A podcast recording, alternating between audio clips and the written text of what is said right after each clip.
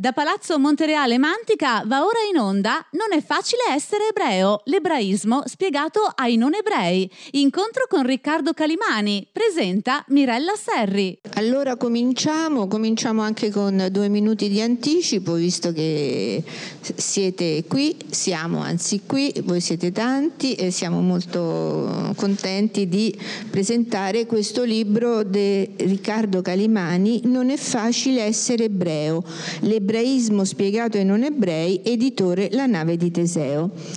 E, dicevo, siamo contenti anche perché Riccardo Calimani è un, dire, un, protagonista della nostra cultura, è un protagonista con i suoi libri, eh, non, vi, non, vi, leggo tutti i titoli, se no passiamo l'intera mattinata, ma insomma ricordo mh, la storia del ghetto di Venezia, famosissimo, la storia degli ebrei italiani, la storia degli ebrei di Roma e così via. E oggi siamo qui con un libro che, come dire, un po' fuoriesce dalle sue coordinate diciamo narrative, nel senso che è un libro eh, che potrebbe apparentemente sembrare didattico didascalico, ma in realtà non lo è per niente, è un libro eh, facile ma dottissimo, facile nel senso che si legge molto molto, si gusta anche bene, con, con grande piacere e rapidamente e che appunto ci informa su tante cose. E allora comincerei con la prima cosa. Il eh, sottotitolo è L'ebraismo spiegato ai non ebrei, però io farei subito una glossa a Riccardo Calimani e direi ma siamo sicuri che sia l'ebraismo spiegato ai non ebrei e che non sia invece l'ebraismo spiegato anche agli ebrei? Perché la filosofia di questo libro, ve la dico subito, vi leggo anzi, eh, ma non, un, non vi anticipo niente, comunque è un argomento da affrontare, eh, gli ebrei non sono uno solo, cioè non hanno una sola identità, ma il filo conduttore del libro è che eh, gli ebrei sono, diciamolo con una battuta, uno, nessuno e centomila, cioè nel senso che hanno molteplici identità culturali. Per esempio eh, Riccardo Calimani, che tra l'altro vi dicevo il libro e non lo dicevo così per dire, è di piacevolissima lettura perché è pieno di aneddoti, di storie, di battute, eh, di riflessioni ironiche. Ebbene, eh, Riccardo Calimani all'inizio ci dice eh, ci sono due approcci eh, dal punto di vista così dell'identità ebraica. Eh, o sei sulla riva del fiume e guardi passare la zattera o sei sulla zattera e guardi scorrere la riva del fiume. Gli ebrei dove si trovano? Ebbene, gli ebrei nel corso dei secoli sono sempre stati sulla zattera che passa sul fiume ma sono convinti di essersi trovati anche sulla riva e di essere i migliori interpreti di quanto è accaduto e in realtà invece forse non sempre lo sono perché eh, dice appunto ehm, si può confondere, dice Riccardo Calimani, la propria esperienza esistenziale con l'interpretazione dell'esperienza stessa. E allora Riccardo Calimani ci aiuta a capire chi sono gli ebrei. Per esempio, inizia subito con un una, dire, con un approccio che potrebbe sembrare ironico, ma in realtà è, è, cioè che potrebbe, è ironico, ma in realtà è molto pieno di sostanza, è molto serio. Ehm, a volte lui racconta un aneddoto che io adesso non, non vi riracconto, ma insomma si è sentito chiedere ma lei o tu ti senti più ebreo o più italiano? E lui dice è come chiedere eh, vuoi, vuoi, più bene al papà o alla mamma? Domanda che come sapete è sempre meglio evitare con i bambini. e allora eh, lui dice io sono, eh, non sono né sefardita né aschenazita, ma sono un ebreo italiano veneziano di Cannareggio, quartiere popolare di Venezia. E quindi dice eh, questo eh, non è un manuale di ebraismo ma un mio modo personale di sentirmi, di sentirmi ebreo. E allora vi dicevo che vi avrei anticipato la fine, ma ve l'anticipo perché sono parole bellissime e ci fanno capire un po' il senso del libro. E, ehm, e quindi ve l'anticipo subito, poi ci torniamo naturalmente, facciamo un percorso per cui partiamo da un inizio e arriveremo proprio a questo approdo, a questo approdo diciamo interpretativo dell'essere ebrei. Qual è? Essere ebrei dice Riccardo Carimani, significa secondo me avere un piede nel particolare e uno nell'universale, un piede sul pontile e uno sul vaporetto. Con l'ironia che lo contraddistingue, poi dice, con, stando così in equilibrio, cosa succede? Che si finisce nell'acqua. Però in realtà non è così per gli ebrei significa non cadere, continuare a vivere ogni, eh, contro ogni apparenza, sempre stando in equilibrio.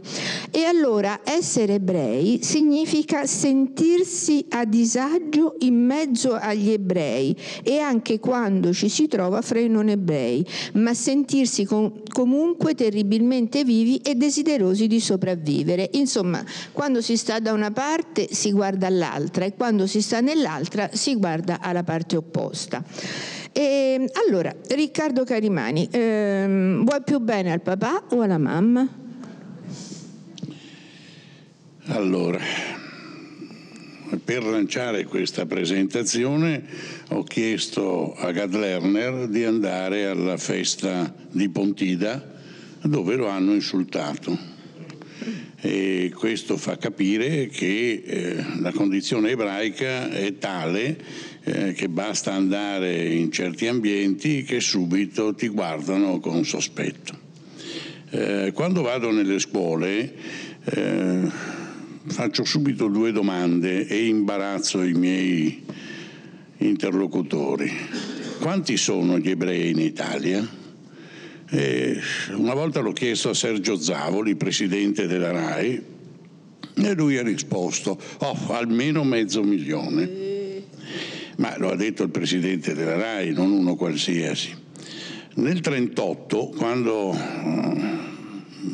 sono state fatte quelle che io chiamo le cosiddette leggi razziali, perché la moderna genetica ha spiegato che la razza non esiste, esiste il razzismo, ma non la razza. Nel 1938 gli ebrei italiani erano uno su mille, cioè 40.000 su 40 milioni.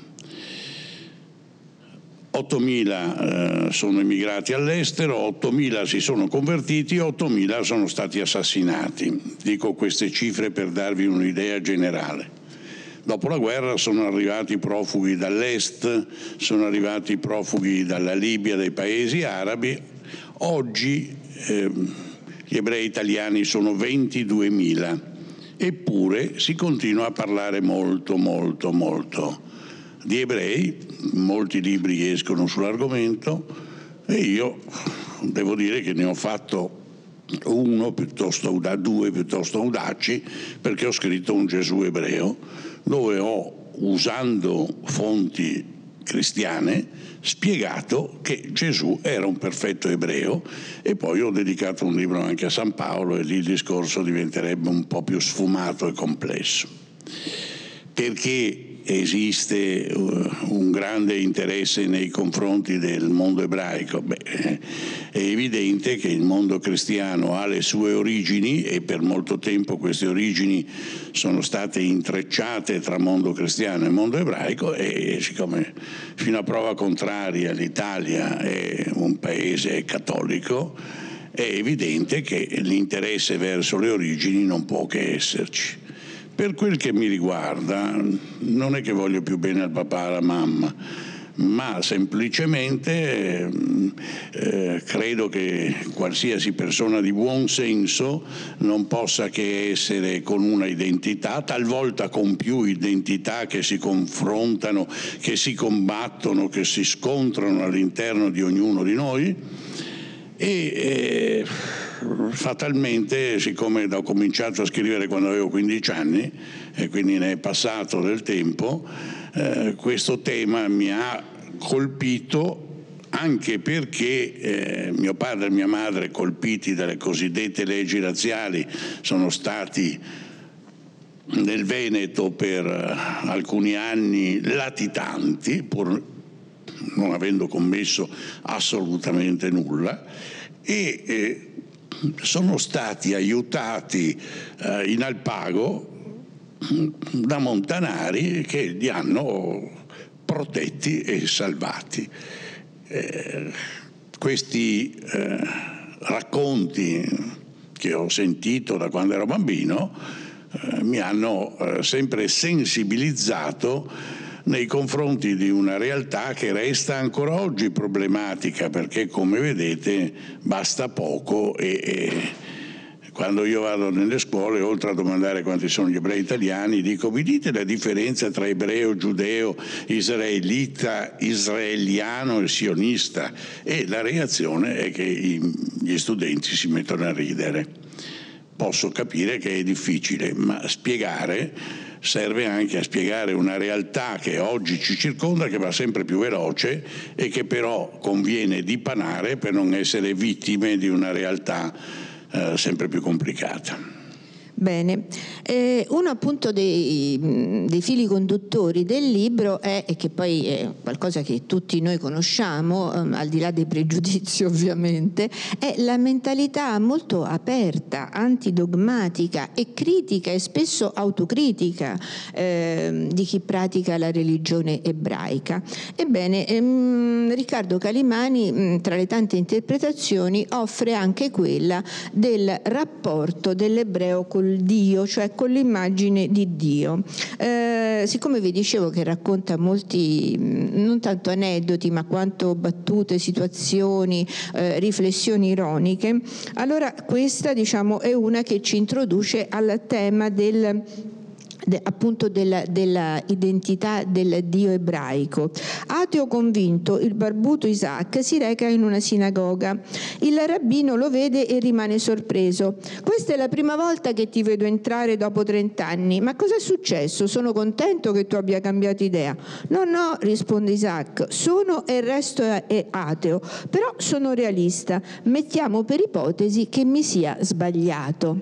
Ecco, a me questa frase, che tra l'altro è molto molto, come dire, eh, rappresenta molto bene il rapporto eh, così, diciamo, flessibile, no? forse con la religione, però non so, questo poi me lo devi dire tu. Eh, mi ricorda anche l'affermazione di Pascal, per cui eh, la religione è una scommessa, è come dire, scommettiamo in positivo per non perdere la scommessa.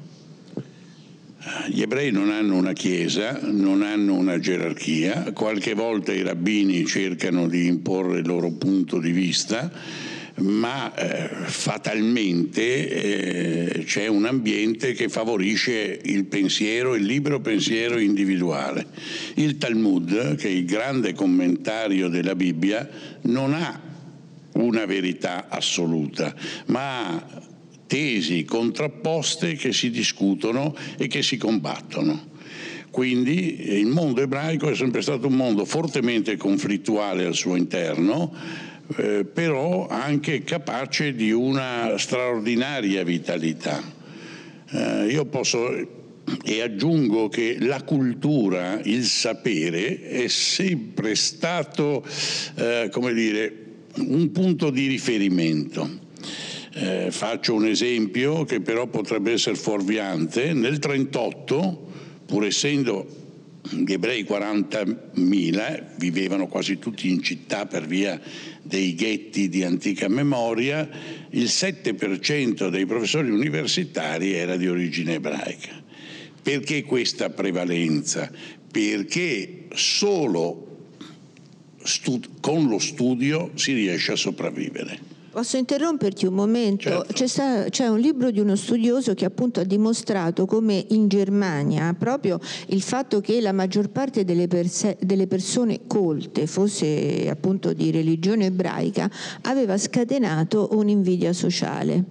È vero, a Vienna eh, gli ebrei erano il 10% della popolazione, ma nei licei erano il 70%. Però questo non è un merito ebraico e a qualcuno verrebbe in mente di dire ah, perché sono intelligenti. Quando volete ve ne presento di stupidi di tutti i tipi. Quindi bisogna stare attenti a non mitizzare. Una cosa è il desiderio di sapere e una cosa è invece quella che è l'intelligenza che invece non è una caratteristica. Certo, quando uno è un libero pensatore eh, può ottenere risultati straordinari. Eh, Marx, eh, pur avendo abbandonato la religione dei padri, ha fondato il marxismo, che poi è diventato dogmatico quando i suoi interpreti lo hanno reso una dottrina totalitaria. Freud ha inventato, tra virgolette, la psicoanalisi, cioè voglio dire, eh, se ci sono le menti libere, qualche volta poi ci sono, eh, il progresso sociale e culturale cresce. E i pregiudizi? Facciamo una piccola, piccola insomma, eh, una storia del pregiudizio? Il pregiudizio. Un bignami del pregiudizio. Eh, il pregiudizio è, è un giudizio a priori. Eh, molti eh, pensano che gli ebrei siano sempre stati perseguitati e qui fanno un errore clamoroso perché se gli ebrei fossero sempre stati perseguitati sarebbero stati distrutti. Molti pensano che l'antisemitismo sia una costante della storia, ma non è vero niente, perché l'antisemitismo è una creatura moderna. La parola semita nasce alla fine del Settecento la parola antisemita nasce alla fine del 1800 e eh, l'antisemitismo è legato a questa idea positivista che è l'idea di razza. Come ho detto, poi la moderna genetica ha mostrato, ha dimostrato, pensate a Guido Barbuiani che scrive libri bellissimi su questo argomento, che la razza non esiste. L'antisemitismo quindi non è eterno. Che cosa esisteva prima di odio contro il mondo ebraico. Esisteva l'antigiudaismo, che è una cosa diversa. Gli ebrei eh, nei primi secoli sono stati associati e assimilati al mondo cristiano. Quando il mondo cristiano è prevalso, aveva bisogno di cancellare i propri concorrenti. Il mondo cristiano è diventato un mondo organizzato in maniera gerarchica e il mondo ebraico dava fastidio per questa sua in, eh, dire, eh, difficoltà di essere compreso. Quindi i secoli fino al 1800 sono stati intrisi di antigiudaismo. E perché c'era questo antigiudaismo? Perché il mondo cristiano voleva convertire. Questo era lo scopo. E chi non ci stava eh, rischiava molto. Non per nulla poi è nato a Venezia il primo ghetto del mondo e poi a Roma, a metà del 1500, un altro ghetto con caratteristiche diverse, perché mentre il ghetto di Venezia era un qualche cosa che era utile alla Repubblica di Venezia politicamente, perché gli ebrei svolgevano il ruolo di pre- costretti a svolgere il ruolo di prestatori di denaro che la religione eh, cattolica cristiana non accettava e considerava peccato, oggi le banche sarebbero tutte, e forse anche lo sono, peccatrici. So. Eh, e, e, allora ecco, il ghetto di Roma invece aveva una caratteristica diversa. A Roma lo scopo era convertire, tant'è che a Roma c'erano alle porte del ghetto eh, luoghi dove si esercitavano prediche coatte eh, proprio per cercare di conculcare. Quindi molto spesso lo stesso modello applicato in una città Certo, oggi dire liberale sarebbe esagerato perché c'era una un'aristocrazia molto potente, però rispetto a tutto il resto d'Europa Venezia aveva una certa dose di liberalità, mentre a Roma eh, questa liberalità non esisteva affatto. Però i papi accettavano i soldi degli ebrei. Sì e no? I papi, Soprattutto i papi sì? dipendeva dai papi. Ecco, C'erano dei papi addirittura che usavano i medici ebrei. E perché usavano i medici ebrei? Per un motivo molto semplice, che il medico ebreo era pragmatico e non eh, curava il paziente sulla base di considerazioni teologiche, mentre i medici cristiani molto spesso mescolavano medicina e teologia e i papi, che eh, tenevano alla loro salute, avevano spesso alla corte di Roma dei medici ebrei. Quindi poche preghiere, ma molti diciamo, rimedi. Ma eh, i soldi li accettavano i papi da... Il prestito, il ebrei, prestito diciamo era eh, fino a che non sono nati poi. Un po' in segreto forse o no? No, i no. monti di pietà sono nati successivamente. Il prestito non era concepito eh, dal, sulla base di alcune considerazioni evangeliche era considerato un peccato, l'interesse era considerato qualsiasi interesse usura. Poi si sono resi conto che la moderna economia aveva bisogno eh, di far circolare il denaro e sono nati in concorrenza con i banchi di prestito ebraici i monti di pietà. Ma i monti di pietà all'inizio soprattutto prestavano senza interesse e praticamente erano destinati al fallimento.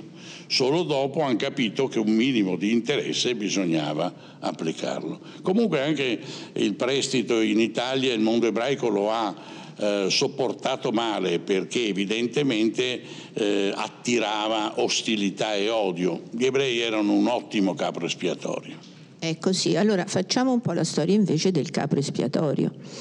Quando, quando si attiva attiva proprio? Ma eh, guardate, a costo di scandalizzarvi un po', eh, ci sono dei politici italiani che prima alimentano la paura e poi dicono vi proteggo io.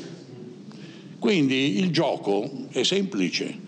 Eh, capro espiatorio significa mm, io non posso essere tenero con un uh, dittatore come Mussolini, il quale sapeva benissimo che gli ebrei erano debolissimi in Italia, eh, perché erano un numero eh, assolutamente insignificante. E proprio per questo li rese potentissimi, tant'è che queste idee oggi ancora rimangono perché eh, sono potenti, sono in tutto il mondo e via via e questo favorisce poi eh, la possibilità di scaricare l'odio verso qualcuno che in realtà è debole ma che io ho dipinto come forte. E questo ha un insegnamento anche oggi. Bisogna stare molto attenti quando qualcuno prima alimenta le paure e poi dice ti proteggo io, perché è un gioco destinato ad essere una grande bugia. Sì, tra l'altro voglio aggiungere che Mussolini sapeva anche che parte degli ebrei, non tutti perché vi furono molti ebrei antifascisti, eh, aveva, dire, aveva, un sentimento di lealtà verso l'Italia, verso il risorgimento e verso la nascita dello Stato unitario, che loro, se non sbaglio, posso ricordare male che il primo soldato che eh, passa Porta Pia era un soldato di religione certo, ebraica. Certo. Ecco, pensate passate, il primo a passare nella breccia di Porta Pia era un soldato di religione ebraica, non ricordo male. E quindi pensate un po', avevano un sentimento di grande, eh, di grande identità col neonato Stato unitario e quindi eh, non potevano credere che questo Stato eh, cui, alla cui avevano combattuto nella Prima Guerra Mondiale, ricordiamocelo, che questo Stato a cui loro avevano dato molto potesse tentare di accoltellarli alle spalle. Aggiungo che Mussolini eh, per molti anni ha avuto una amante ebrea e sapeva benissimo che erano Margherita deboli. Sarfatti. La Margherita Sarfatti, ebrea veneziana. Quindi Mussolini da questo punto di vista è stato un vigliacco, vigliacco che ha sì. strumentalizzato le debolezze, ma eh, tutti lo fanno se glielo lasciano fare. Mm, eh, I miei genitori sono nati che il fascismo era imperante, eh, io non credo che si ripetano le stesse condizioni nella stessa maniera però eh, un po' di cautela conviene averla e bisogna stare molto molto cauti per eh, bloccare sul nascere degenerazioni politiche che poi portano alla rovina eh, tutto il paese come è successo. Insomma. Aggiungo, eh, perché è una cosa che mi crea molto scandalo, che eh, il presidente del Tribunale della Razza, ah, sì, sì. che era colui il quale decideva se eri ebreo o non ebreo e bastava andare lì e pagare, diventavi subito ariano, eh, perché era così, oppure si andava a dire sa mio padre non sono mica mio padre, è quell'altro che è mio padre, e tutti gli atti del Tribunale della Razza sono scomparsi ma non solo, ma il presidente del Tribunale della Razza è diventato giudice costituzionale nel dopoguerra. Non, solo, non giudice, solo giudice è diventato Gaetano Azzaritti, è diventato presidente della Corte Costituzionale della Corte alla fine degli anni 50. Sì. E, qua... e quello che mi scandalizza è che nessuno ha protestato. Questo è uno dei tanti paradossi, il che vuol dire che questo Paese è stato nonostante ci sia stata la retorica della resistenza, è rimasto in alcuni aspetti, non tutti, eh, legato a, a, a, questo tipo di cose. E quando vedo che un Presidente del Tribunale della Razza diventa Presidente della Corte Costituzionale aiutato da Togliatti, eh? ecco, perché sì, era qua... consigliere di Togliatti, sì. eh, questo vi dà l'idea dei paradossi, ma anche che bisogna dirle forte queste cose, perché solo parlando schietto eh, forse si riesce a farsi capire. Quando sono andati infatti a dire a Togliatti, qualcuno ha detto eh, ma eh, Azariti è stato il, appunto il presidente del Tribunale della Razza, Togliatti ha detto bah lasciamo stare queste cose non ci interessano quindi questo è un tratto di storia che io ho come dire scavato moltissimo sul passaggio appunto dei fascisti eh, nell'ambito dell'antifascismo come dire anche comunista. Quindi eh, è una storia che ho studiato molto e che è piena di situazioni come queste. Quando i professori universitari eh, ebrei eh, che erano stati scacciati cercarono di ritornare in Italia e dissero, stiamo parlando del 47, ridatemi il mio posto, ehm, vennero istituite delle situazioni eccetera, però i professori eh, fascisti che avevano preso il posto dei professori ebrei non furono mandati via, ma i professori ebrei vennero messi, pensate un po', in soprannumero, cioè erano quelli che erano in più e quindi questa mi sembra un'ingiustizia terribile. Torniamo a un altro argomento, cerchiamo un altro argomento che mh, mm, è molto interessante. I falsi, a proposito, no, nessuno smentisce Nessuno denuncia nell'Italia antifascista, democratica del dopoguerra eh, il passaggio di poteri da un presidente appunto razzista che poi diventa invece una delle massime autorità dello Stato. E falsità, i protocolli dei Savi di Sion. Eh, cito questo adesso, poi mm, ne parliamo, cito questo perché eh, vi voglio ricordare che eh, in stati attualmente sovranisti, come l'Ungheria e la Polonia stanno eh, rinascendo, eh, sta rinascendo l'elogio dei protocolli dei Savi di Sion, l'elogio di eh, scrittori che adesso non vi dico il nome perché sono scrittori per esempio ungheresi che noi non conosciamo e che non sono stati tradotti, eh, ma se volete basta che andate su Wikipedia li trovate. E, eh, sotto per esempio Ungheria e cultura o cose di questo tipo, sono conosciutissimi e vengono, eh, come dire, vengono riportati in auge in quanto antisemiti e razzisti. Lo stesso è, è successo per esempio in Germania, eh, scusate, in, in Austria, eh, quando stata, sono state e anche in Germania sono state adesso eh, di recente ripubblicate antologie eh, con ehm, scrittori eh, razzisti, eh, nazisti e nessuno li ha condannati che sono diventate, ehm, come dire, queste antologie sia in Germania dei gruppi neonazisti, sono diventate il vessillo, eh, il, il, manuale di riferimento di gruppi eh, neonazisti sia in Austria che eh, in Germania. Ecco, quindi mh, mm, non ricordiamo i protocolli dei Savi di Sion perché è un tassello della storia, ma perché è un tassello purtroppo anche della nostra attualità. Una delle cose dominanti è la paura. Se ci fosse in Italia una grande crisi economica, la paura conquisterebbe strati sociali che oggi ne sono immuni. Voglio dire semplicemente che per uh, godere della libertà, la libertà è come l'aria, se ce l'hai non ti accorgi che hai la libertà, però può capitare che questa libertà diventi, eh, diventi un qualcosa di prezioso.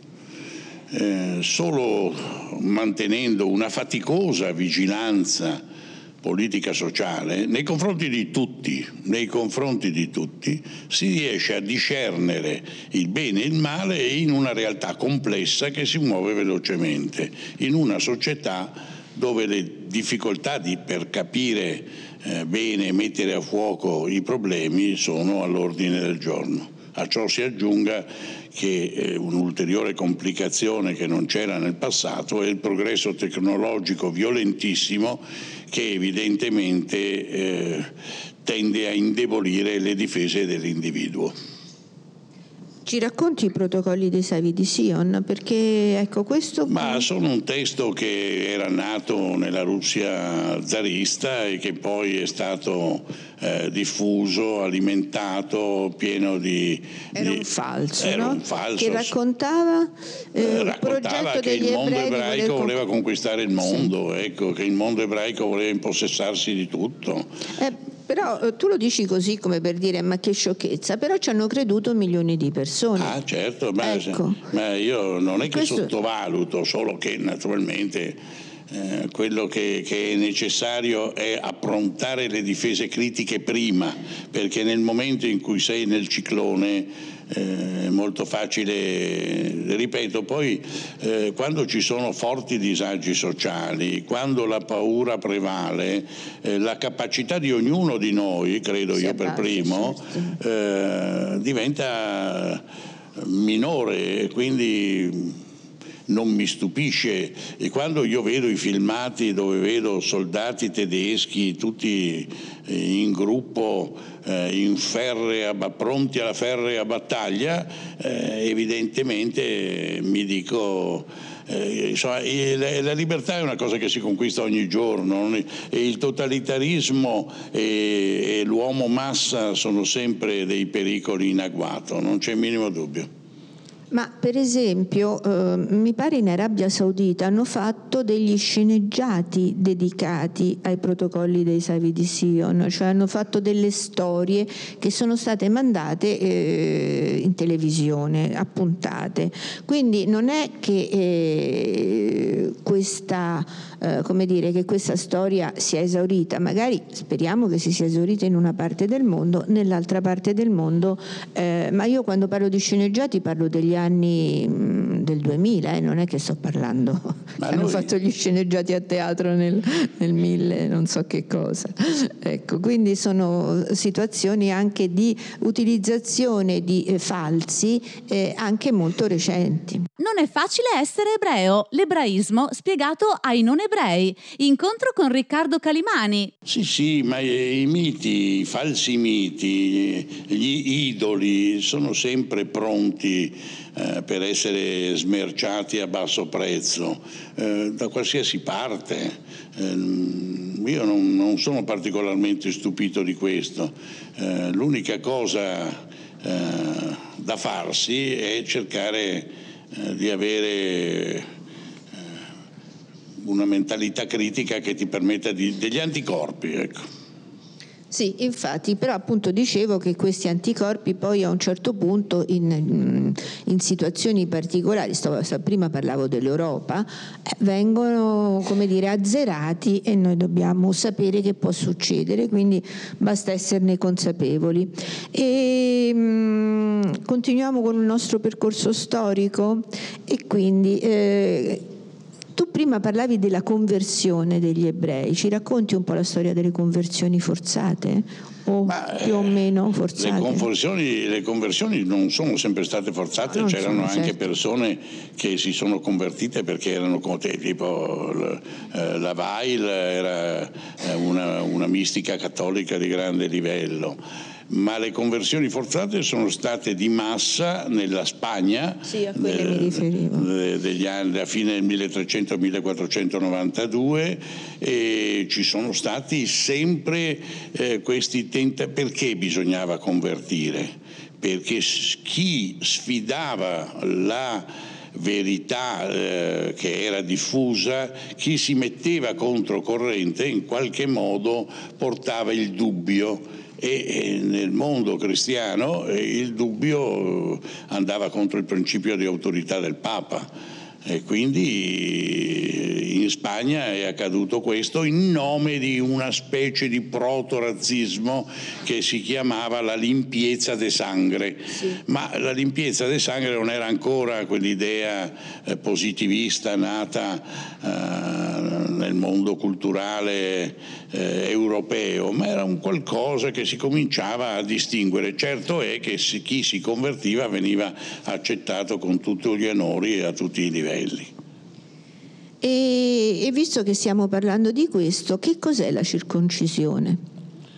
Ma la Lo sappiamo, eh, però ce lo deve raccontare dall'interno? Ma dall'interno è sicuramente una misura che veniva usata eh, nei paesi caldi come profilassi per evitare malattie e che poi naturalmente, come succede, è diventata il segno del patto eh, tra Dio e l'uomo. E il popolo ebraico, no? E il popolo ebraico, certo, ma non sono solo gli ebrei che si coniugano, no, certo. sono, sono anche altri popoli. Ma questo turba perché eh, il maschietto che non è circonciso si turba un po' all'idea che eh, Freud diceva che c'era un inizio di castrazione in questo e quindi bisognava stare un po' attenti. Ma non saprei dire molto. Comunque la circoncisione peraltro è stata anche purtroppo a volte anche qualcosa che eh, ha rivelato l'identità ebraica durante il periodo nazista e fascista quando, eh, quando gli ebrei cercavano di certo. sfuggire certo. alla caccia, quindi questo è stato, era sempre come dire, qualcosa ho trovato scritto in tanti libri ho paura, ho paura che mi chiedano di calarmi i pantaloni e questa era una cosa eh, tremenda. Per esempio eh, Ehm, mi sono occupata di bambini ebrei che sono scappati dalla Germania e li abbiamo accolti noi italiani a, a Modena. Un paese intero, Nonantola, si è mobilitato per accogliere questi 73 bambini e si sono salvati tutti, pensate, tutti, scusate, non 73 ma 72, tranne uno. Uno che è stato ricoverato in sanatorio, un infermiere si è accorto che era circonciso e l'ha denunciato alle autorità e mm, questo ha scritto poi una cartolina al sindaco di Nonantola da Auschwitz. Quindi, come dire, ma riti di passaggio, raccontaci ancora quali sono i riti di passaggio oltre la circoncisione. La maggiorità religiosa a 13 anni è il rito di passaggio fondamentale perché dopo i 13 anni eh, si è calcolati nel numero minimo di persone che sono necessarie per poter eh, pregare nelle sinagoghe. Le sinagoghe non sono chiese ma sono delle stanze, poi eh, nel mondo italiano agli inizi del Novecento sono state fatte delle sinagoghe molto monumentali che parevano eh, ad imitazione più brutte delle chiese a Firenze o a, o a, Roma perché c'era quell'idea che bisognava essere visibili, ma le sinagoghe di Venezia sono nascoste nel, negli appartamenti del ghetto e da fuori non si vede nulla eh, per essere nella sinagoga e avere un ruolo attivo, poter leggere eh, i rotoli della Torah, cioè della Bibbia, bisogna avere 13 anni. Questo è il secondo e più importante eh, momento di passaggio dall'adolescenza alla maturità. Ecco. E oggi sono molto sentiti oppure no? I riti di passaggio, diciamo, sono molto partecipati oppure sono formali? Per quel piccolo numero esiguo di ebrei italiani, 22.000 di cui metà vive a Roma, eh, se sono iscritti alla comunità, questi sono momenti di passaggio Inten- estrema- di grande intensità emotiva. estremamente importanti. Sì. Allora, il libro non sfugge nemmeno agli argomenti caldi, diciamoli così, quelli che ci fanno sempre discutere. È la guerra, il conflitto in Medio Oriente. E poi arriviamo a una cosa che proprio è di ieri sera. Io adesso non riuscivo a accendere la televisione in salotto, eh sì, in salotto, scusate, in albergo, per cui non so bene l'esito delle elezioni che ci sono state in Israele ieri, ieri no? Eh, quindi non ho, avuto, non ho, le ultime notizie. C'è stato date... un pareggio. Tra... Ah, un pareggio. Mm, ok. E Lieberman è come dire? No, Lieberman è, è il mediatore, però diciamo. No. Eh, Adesso beh, ce bisognerà vedere cosa allora, succede. Comunque Netanyahu ha pareggiato con ha pareggiato, Gantz. però sì. ho sentito, ecco, allora ho sentito le ultime notizie, ce l'ho da ieri sera alle 7. Allora, allora cominciamo col conflitto e poi arriviamo alle elezioni di ieri sera, insomma. Beh, eh, se cominciamo col conflitto starete qui. No, no, no, no, no, abbiamo ancora. Eh, no, non ti preoccupare, ti, ti, sto guardando l'ora. Eh, lo so che tu stai guardando l'ora, però dobbiamo parlare di 70 anni. No, eh, va bene. Quando, però... quando eh, un gruppo ha deciso di andare a fondare lo Stato di Israele, eh, eh, c'erano già delle presenze arabe. A un certo punto, nel 1948, proclamato lo Stato di Israele, tutti i paesi arabi si sono coalizzati contro Israele pensavano che avrebbero spazzato facilmente questo gruppo che, era, che, si era intromesso. L'ONU aveva deciso la spartizione di quei territori, eh, in quel momento eh, gli israeliani avevano accettato la spartizione, gli stati arabi no. Sappiamo com'è andata, da quella volta ci sono state molte guerre vinte dagli israeliani che però non hanno saputo vincere la pace. Io eh, ritengo che per vincere la pace bisogna essere lungimiranti e generosi e credo che gli ultimi governi israeliani eh, capeggiati da Netanyahu eh, siano stati miopi e egoisti.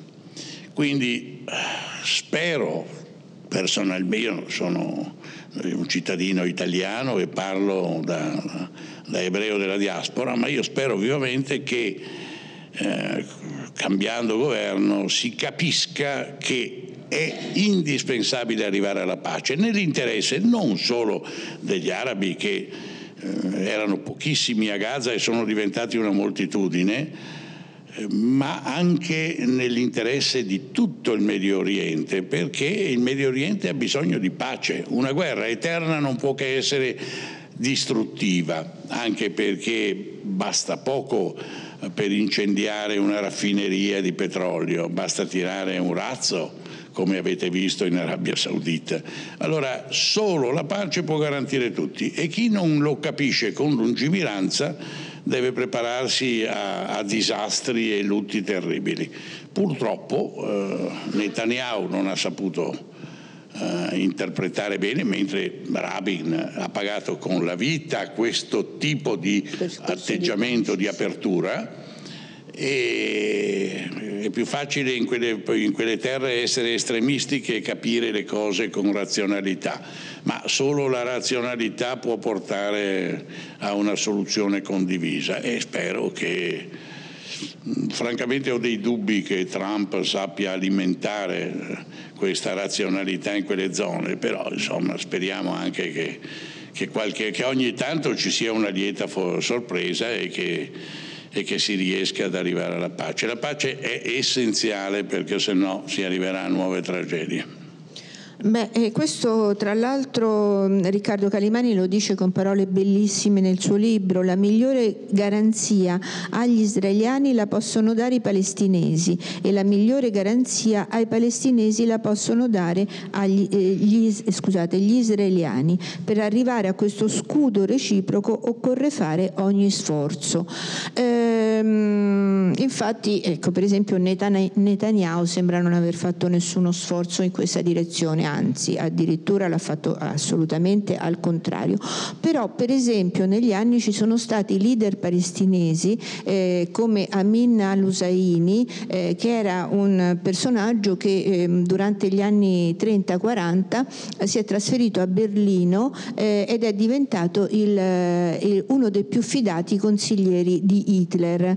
Eh, poi con l'aiuto delle potenze europee che tenevano molto mh, al mondo diciamo, ai paesi arabi perché ovviamente sono, erano, erano loro e lo sono tutt'oggi fornitori di petrolio, è stato fatto scappare ed è, si è rifugiato in, in, Palestina che era la sua diventata poi Israele naturalmente non lo volevano. Uh, lui si è rifugiato in Libano e poi è diventato come dire uno dei massimi eh, ispiratori del, te, eh, del, terrorismo arabo. Lo era già negli anni 30-40 poi lo è, diventa, lo è, diventato appunto anche in periodo eh, nel eh, dopoguerra e è stato i suoi uomini lui ormai era anziano sono stati quelli che hanno organizzato l'attentato di Monaco. Vi ricordate c'è stato un bellissimo film di Spielberg dedicato proprio eh, a questo. Ecco, volevo arrivare a questo. A volte anche eh, ai leader eh, che ci sono stati eh, palestinesi eh, che poi sono stati allievi anche di Amin Rusaini, ehm, è convenuto mantenere lo stato di guerra perché avevano, come dicevamo prima, eh, riguardo agli istigatori d'odio, un forte potere. Col processo di pace avrebbero perso il loro potere.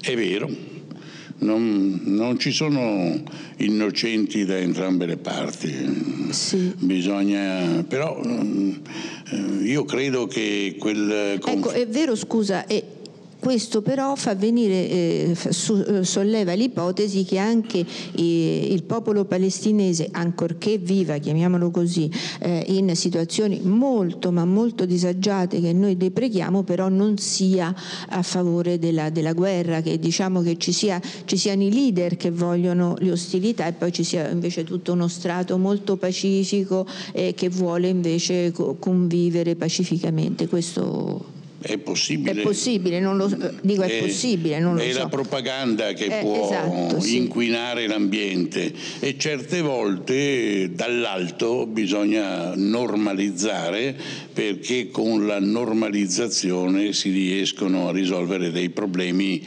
eh, che se no sono difficilmente risolubili. Ecco. Sì, io prima facevo come mediatore, però non so ecco, eh, eh, se ho capito bene perché eh, eh, il nome di Lieberman no? cioè è un uomo che potrebbe come dire, garantire un, un governo di, dice, di, sanità nazionale? Come si può allora, eh, Lieberman, portare... Lieberman è ecco. un russo sovietico e bisogna ricordare che negli ultimi ah, decenni, negli ultimi, proprio negli ultimi anni, un milione e mezzo di ebrei russi si sono trasferiti in Israele.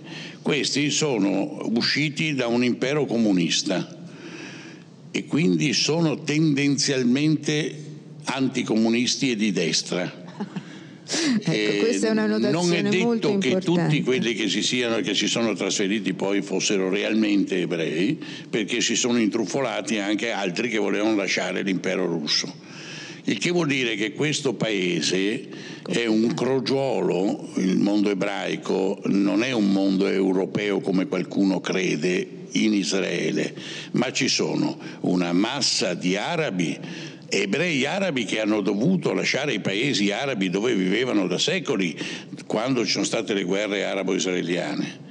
E una massa di ebrei sovietici come a dire che chi crede che questo sia un paese europeo si sbaglia perché gli europei che sono lì sono una piccola minoranza. Una parte è fatta di ebrei arabi di livello culturale abbastanza basso perché erano popolazione non, eh, che non aveva studiato troppo e ebrei sovietici, anche quelli marchiati dal comunismo.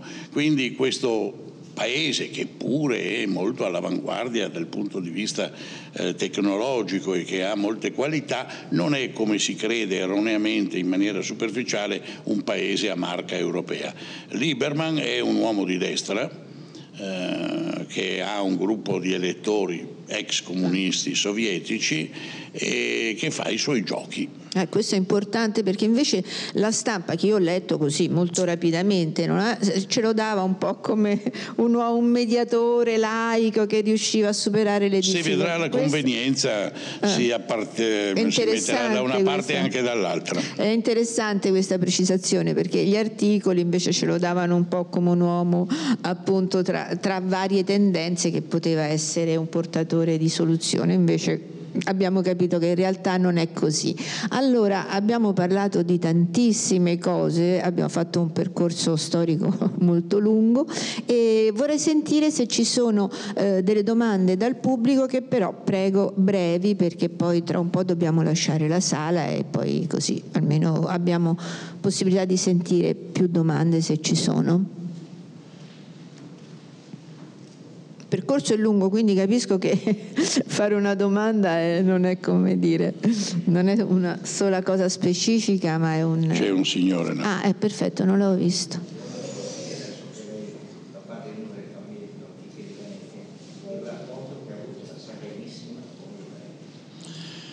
Eh, Eh, qui bisognerebbe però dedicarci un'oretta per essere... Eh, io ho appena finito di scrivere la storia della Repubblica di Venezia, dove una piccola parte è dedicata al mondo ebraico.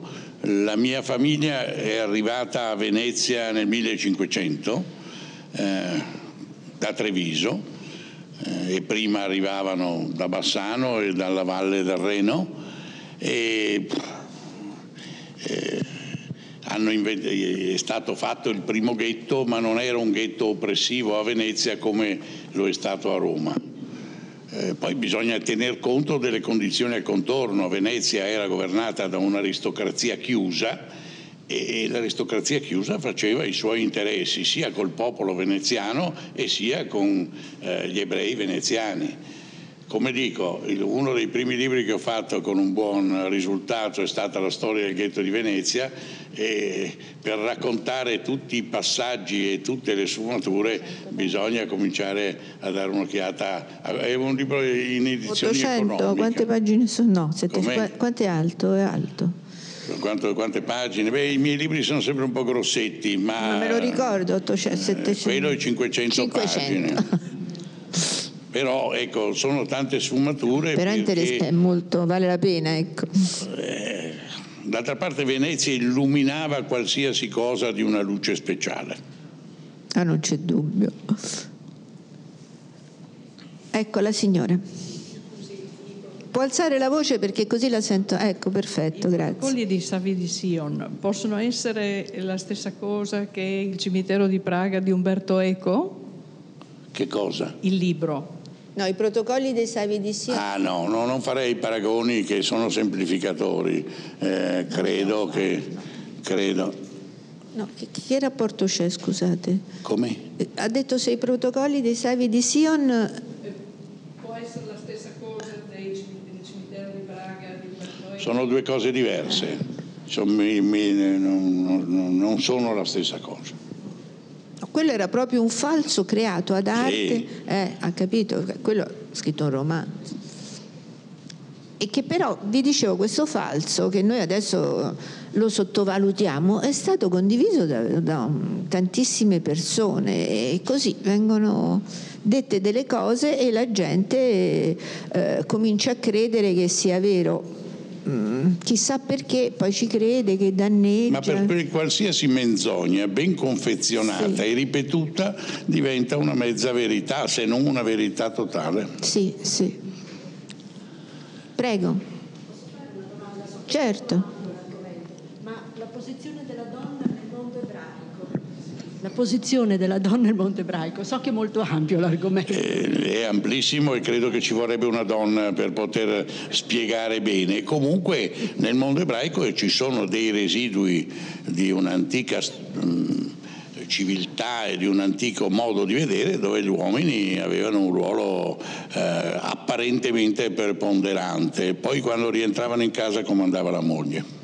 Però pensi che per esempio nel 1945 uno dei primi agenti del no primi no, adesso la parola è grossa, no, uno degli agenti del Mossad, del, del servizio segreto eh, palestinese e poi israeliano, che viene in Italia per portare, ehm, eh, per far fuggire dall'Italia eh, gli ebrei che si erano rifugiati in Italia perché venivano via dai campi di concentramento, dalla Polonia, dalla Germania, eccetera, arrivavano in Italia, si alloggiavano, non so, a Cinecittà, eh, a Lecce, che vi devo dire, in tutta Italia e poi non sapevano dove andare. Ebbene è stata una donna che venne incaricata, in qua, si chiama Ada Sereni, che era la moglie di un martire del, del fascismo, Enzo Sereni, che era andato in Palestina e poi viene, ritorna in Italia per liberare gli ebrei, viene arrestato e condannato, e beh, eh, viene mandata appunto Ada Sereni e lei riesce a portare eh, via dall'Italia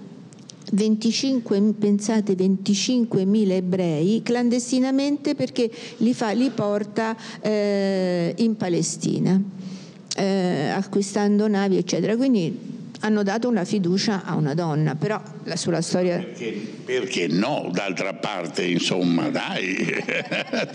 Beh, diciamo, in questo caso non ci sono stati pregiudizi. Lei era italiana, quindi aveva una facilità che, che certo. non so, certo. certo non aveva. però senza alcun pregiudizio le hanno affidato un ruolo. Ma in importante. casi di necessità i pregiudizi si mettono da parte. Sì, anche lei viveva in un kibbutz e io ho un po' studiato la storia di questo kibbutz. Ehm, però sembra che le donne nel kibbutz facessero lavori soprattutto da donne, ah. ecco, lei, lei, stessa si occupava, che era invece una donna colta, aveva studiato, mi pare, al Mamiani di Roma, insomma aveva la, eh, la maturità classica, che insomma non era da poco per una giovane donna negli anni venti, voleva iscriversi all'università, poi è andata in Palestina. Poi nel kibbutz, siccome erano socialisti, eh, come dire, cercavano di livellare tutte le varie mansioni, lei si occupava occupava eh, della biancheria, dei vestiti e le altre signore e signorine che magari venivano dall'est si occupavano della cucina. Però più di tanto questo. Vabbè, ma se volete un esempio illustre, Rita eh, Levi Montalcini. Ah, certo, ah, è vero, lei ha studiato moltissimo. O questa senatrice recente nominata da Mattarella, la Liliana certo, Segre. Sì, sì, sì. Ma oggi... Il signore, aspettate. aspettate. Eh, adesso sta, lei, lei e la signora laggiù, prego. Certo. Per conoscere eh, lei eh, consiglierebbe la lettura del Talmud, pur essendo un'opera enorme di oltre 7-8 mila pagine?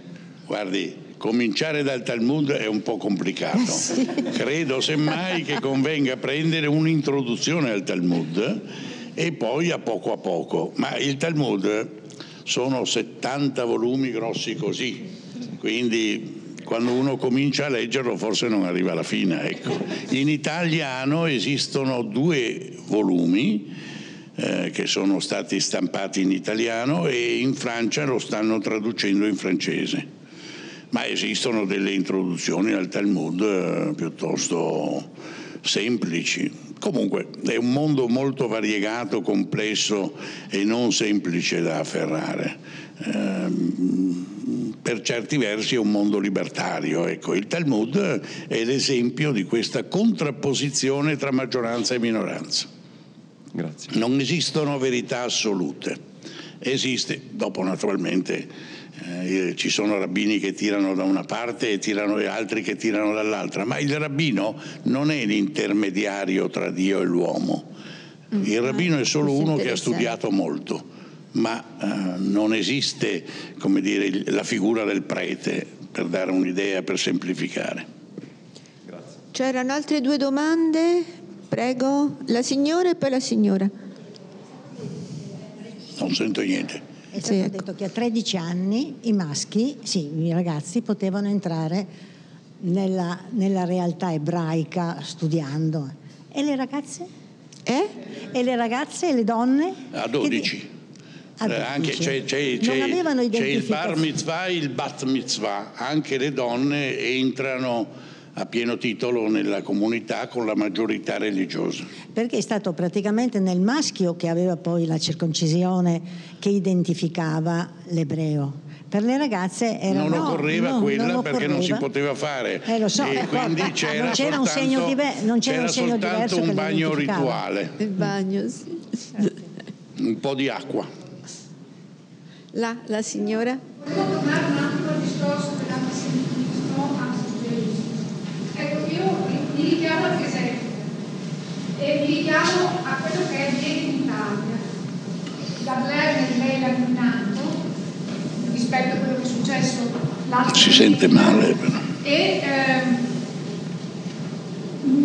penso alla mostra del libro di eh, Torino, anzi Bologna, dove Casa Pando per fortuna non è stata fatta entrare ma questi sono messaggi che secondo me devono far capire sempre, io sono di famiglia carica, mio padre mi ha sempre detto, l'errore degli italiani è stato non saper dire di no. Nei momenti più ter- terribili, nei momenti in cui si avvicinavano e si avevano il sentore di quello che stava succedendo,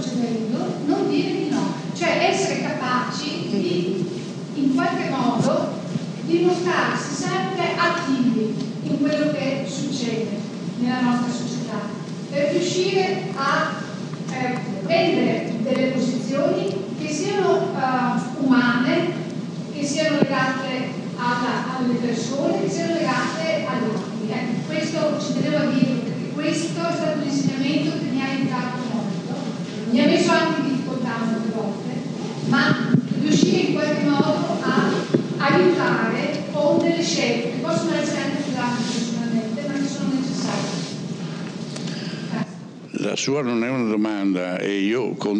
Le sue parole. Eh, quello che vorrei dirle però eh, che se c'è una grande crisi economica, se aumenta la paura sociale a livelli eh, non più compatibili, eh, tutto può accadere. il vero problema è sperare che non ci siano fattori perturbanti tali eh, da scatenare la paura, perché se c'è la paura si cerca un capro espiatorio. Tutto qua.